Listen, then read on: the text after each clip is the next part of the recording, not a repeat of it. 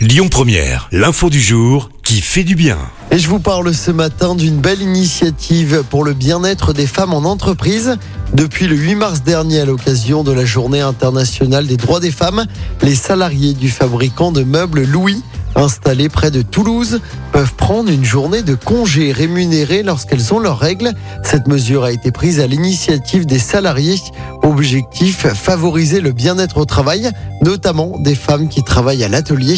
Elle a été validée par tous les employés dont la moitié sont des femmes et entérinée par une charte dans cette entreprise très attachée à l'égalité homme-femme. Cette société est l'une des premières entreprises de France à proposer le congé menstruel à ses salariés.